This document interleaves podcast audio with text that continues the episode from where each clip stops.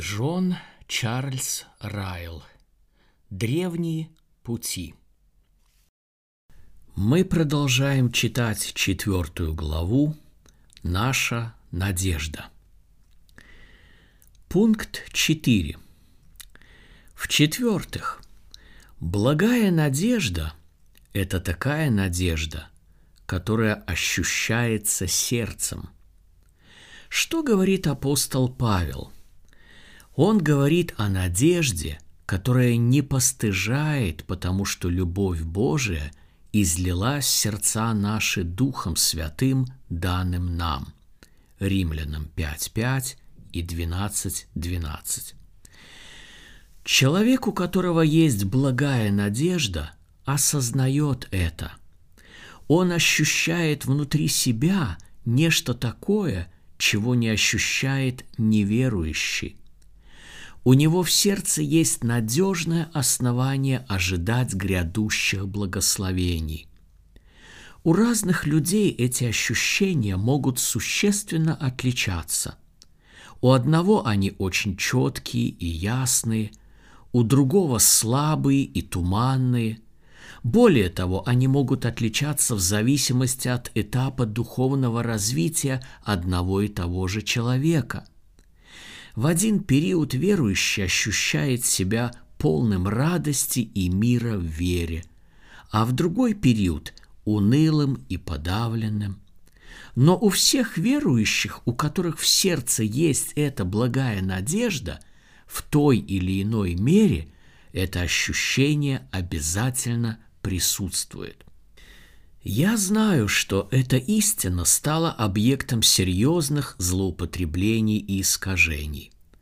Она была дискредитирована фанатизмом, религиозным экстазом и невоздержанностью некоторых номинальных христиан. Примитивное плотское возбуждение по ошибке было воспринято за действие Святого Духа – Неконтролируемое поведение слабых и неуравновешенных людей было преждевременно и опрометчиво воспринято как результат благодати. Такие люди, поспешно объявленные обращенными, вскоре возвращались в мир и своей жизнью подтверждали, что они были необращенными и мертвыми во грехах. И дьявол использовал это в своих целях – Религиозные чувства верующего подвергались всяческому поношению, отрицалось и высмеивалось само их существование. В результате для многих само слово «чувство» стало неприемлемым и неприятным в религиозном смысле.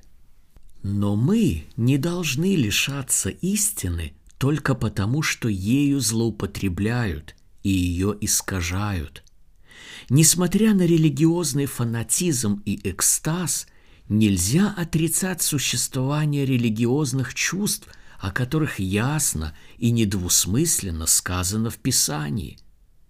Слово Божие говорит нам, что истинный христианин имеет мир, радость и уверенность в своем сердце.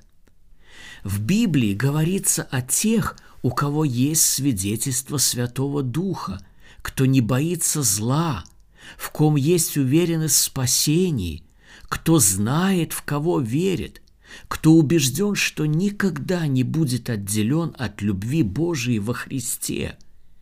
Я именно за такие чувства. Здравое внутреннее ощущение, в котором нет фанатизма, религиозного экстаза и невоздержанности. Я с уверенностью заявляю, что таких чувств не следует стыдиться. Кроме того, невозможно иметь благую надежду и при этом не ощущать хотя бы немного этих чувств. Скажу больше, любое другое представление по этому вопросу полностью бесславит работу Святого Духа. Кто сказал, что Богу угоден христианин – который не осознает своей причастности ко Христу. Неужели Библия учит нас тому, что можно перейти от смерти в жизнь, быть прощенным, обновленным и при этом совсем не чувствовать таких важных внутренних перемен? Пусть кто угодно так считает, но для меня такое учение неприемлемо. Я скорее поверю в то, что Лазарь не знал, что воскрес из мертвых, а Вартимей, что вновь обрел зрение, чем в то, что человек не может чувствовать внутри себя присутствие Святого Духа. Может ли уставший человек лечь в кровать, но не чувствовать отдыха? Может ли изнуренный жаждой путешественник в африканской пустыне пить воду, но при этом не чувствовать облегчения? Может ли замерзший моряк в Арктике приблизиться к огню и не почувствовать, что ему стало теплее? Может ли полураздетый, голодный, бездомный бродяга после того, как его одели, накормили и приютили, не почувствовать этого? Может ли тяжело больной человек – выпив целебный напиток, не почувствовать, как возвращаются силы. Я отказываюсь в это верить. Я уверен, что в каждом случае будут какие-то чувства. Точно так же я никогда не поверю, что можно быть истинным христианином и при этом ничего не чувствовать. Рождение свыше, прощение грехов – очищение совести кровью Христа и обитание Святого Духа в сердце христианина – это вовсе не пустяки, как некоторые полагают. Каждый, кому хоть что-либо известно об этом, обязательно будет испытывать соответствующие чувства. Это истинное, особое свидетельство внутреннего человека – Остерегайтесь надежды, которая не вызывает никаких чувств, и христианства, которое лишено внутренних переживаний. Это современные идолы, перед которыми преклоняются тысячи. Многие пытаются убедить себя в том, что человек может быть рожденным свыше, иметь Святого Духа и не чувствовать этого – или что можно быть членом тела Христова и получать от Него благословение, но при этом не любить Его и не иметь веры в Его имя. Это излюбленные учения наших дней. Это те боги, которые заняли места античных богов Дианы и Меркурия и образа упавшего от Юпитера – Пусть они будут последними божествами, выдуманными несчастными идолопоклонниками. Будем же всячески удаляться от таких кумиров. Возможно, их головы и золотые, но их ноги глиняные. Они не могут устоять и рано или поздно рухнут. Какая страшная перспектива ожидает всех тех, кто поклонялся им – их надежда не библейская. Это надежда на мертвое тело. Присутствие Христа и Святого Духа нельзя не чувствовать. Разве можно, находясь в здравом уме, допустить, что апостола Павла устроили бы христиане, лишенные каких-либо внутренних ощущений? Можно ли предположить, что великий муж Божий убеждал людей иметь евангельскую веру, которая не несла с собой никаких личных переживаний?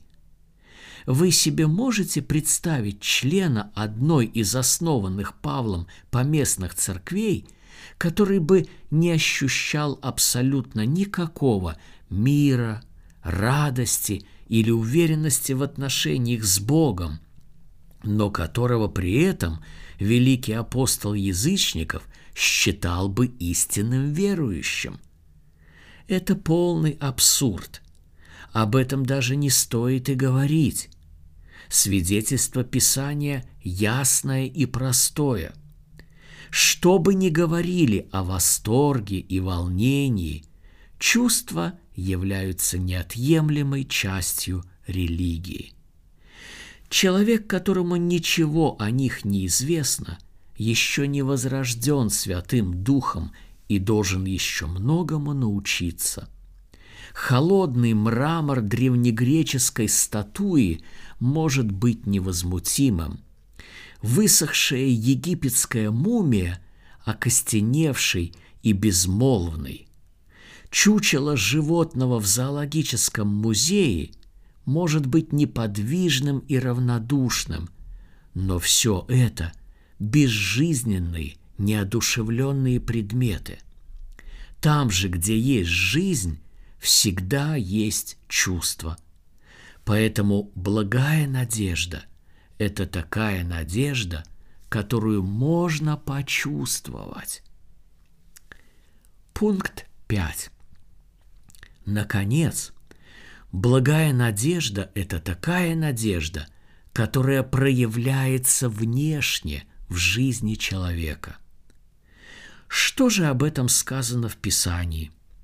1 Иоанна 3.3 «И всякий, имеющий сию надежду на Него, очищает себя так, как Он чист». Человек, у которого есть благая надежда, покажет это в любых обстоятельствах. Она будет влиять на его жизнь, характер и поведение.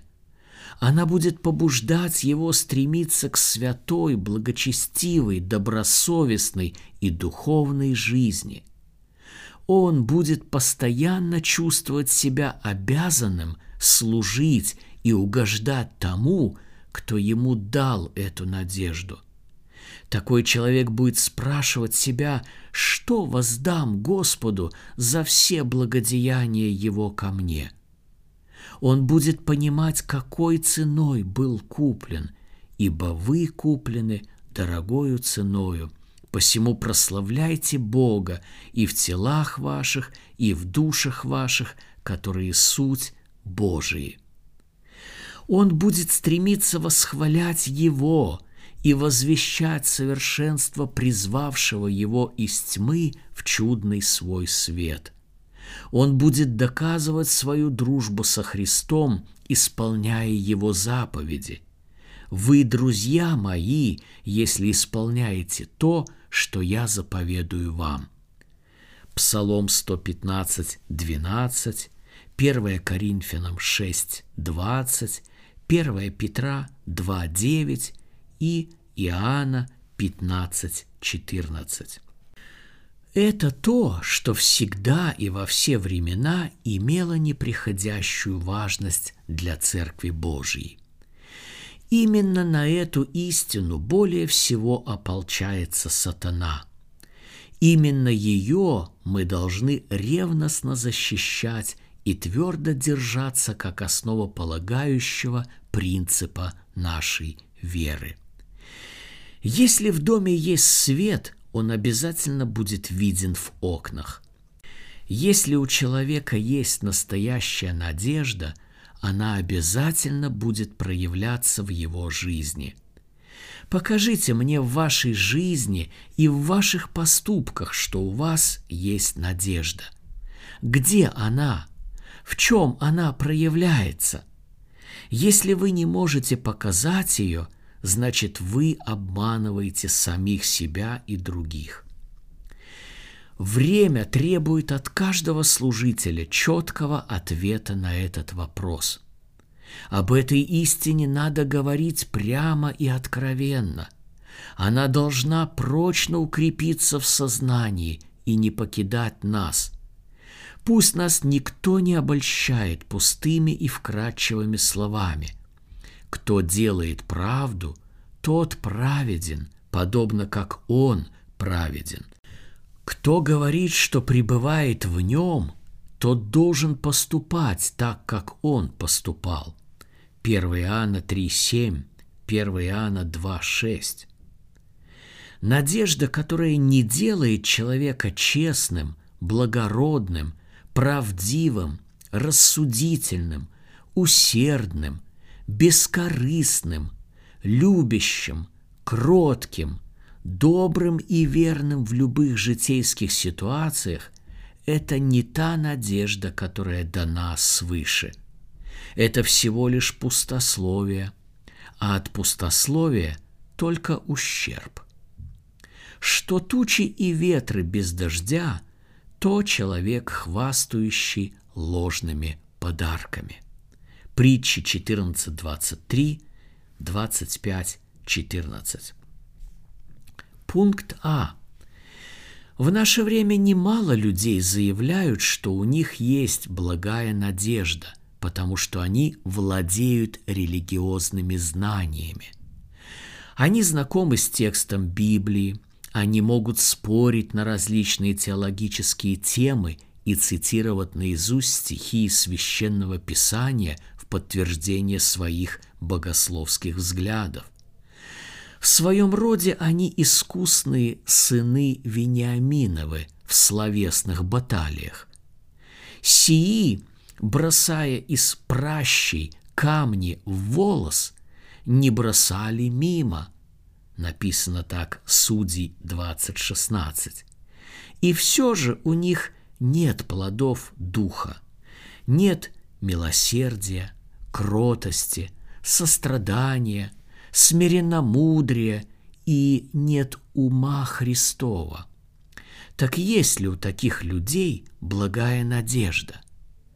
Пусть так считает кто хочет, только не я. Я согласен с апостолом Павлом. Если я говорю языками человеческими и ангельскими, а любви не имею, то я медь звенящая или кимвал звучащий. Если имею дар пророчества и знаю все тайны, и имею всякое познание и всю веру, так что могу и горы переставлять, а не имею любви, то я ничто. 1 Коринфянам 13, 1, 3. Да, надежда без любви вообще не надежда. Пункт Б. Есть и такие, которые думают, что у них есть благая надежда, потому что Бог избрал их от вечности. Они самонадеянно убеждают себя в том, что однажды были призваны и избраны Богом ко спасению. Они принимают как само собой разумеющееся, что Святой Дух когда-то поработал в их сердце и что теперь с ними все будет в порядке. Они смотрят свысока на тех, кто не рискует делать такие заявления. Они рассуждают так – мы народ Божий, мы храм Господа, мы возлюбленные рабы Всевышнего, только мы будем царствовать на небесах. Однако эти же самые люди могут лгать, обманывать, заниматься мошенничеством и вести себя непорядочно. Некоторые из них напиваются, когда нет свидетелей, и втайне творят такие мерзости, о которых даже говорить слух стыдно. Неужели и они имеют благую надежду? Упаси Боже, чтобы я такое сказал. Избрание, которое не проявляется в освящении, не может быть от Бога. Оно скорее от дьявола – Надежда, которая не делает человека святым, вообще не является надеждой. Пункт В. В наши дни есть люди, которые думают, что если им нравится слушать Евангелие, то у них есть благая надежда. Они любят слушать хорошие проповеди – они готовы ехать очень далеко, чтобы послушать знаменитого проповедника. Более того, они очень эмоционально реагируют на проповеди и даже плачут. Глядя на них в церкви, можно подумать, какие хорошие христиане, настоящие ученики Христа. Но после проповеди эти самые люди исполняются безумием и весельем этого мира. Они обожают проводить время в опере, в театре или на балу. Их можно увидеть на скачках. Они не пропускают ни одного гуляния. По воскресеньям их голос похож на голос Иакова, а в будние дни их руки – это руки Исава. Так имеют ли эти люди благую надежду? Я не осмелюсь так сказать. Дружба с миром есть вражда против Бога. Надежда, которая позволяет сообразовываться с миром, вообще не надежда, ибо всякий рожденный от Бога побеждает мир. Иакова 4.4, 1 Иоанна 5.4. Итак, будем остерегаться всякой надежды, которая не освещает наши сердца, жизнь, желание, поведение и речь. Это не та надежда, которая сходит свыше. Это не золотая монета, а фальшивая. Если на надежде нет печати Святого Духа, значит она произведена не на небесах. Конечно, человек с настоящей надеждой не застрахован от ошибок. Он может периодически впадать в искушение и даже на какое-то время может сойти с пути истины. Но человек, который привык своевольно нарушать закон Божий, испорчен в глубине сердца. Он может говорить о своей надежде сколько угодно, но в действительности надежды у него нет. Вся его религия – это игрушка дьявола, камень преткновения для мира, великая печаль для истинных христиан и оскорбление для Бога. Подумайте об этом и помолитесь такой молитвой «Господи, спаси меня от антиномизма и лицемерия». Итак, я сделал то, что должен был сделать. Я указал на пять признаков истинной надежды. Во-первых, это надежда, которую можно объяснить. Во-вторых, это надежда, о которой говорится в Писании. В-третьих, это надежда, которая основана исключительно на Иисусе Христе – в-четвертых, это надежда, которая ощущается сердцем. В-пятых, это надежда, которая проявляется внешне в жизни человека. Я твердо уверен, что такая надежда и является настоящей благой надеждой всех истинных христиан в любой церкви, деноминации – и стране. Именно такая надежда должна быть у нас, если мы желаем попасть на небеса. Без такой надежды не спасется ни один человек. Это и есть надежда благая в благодати –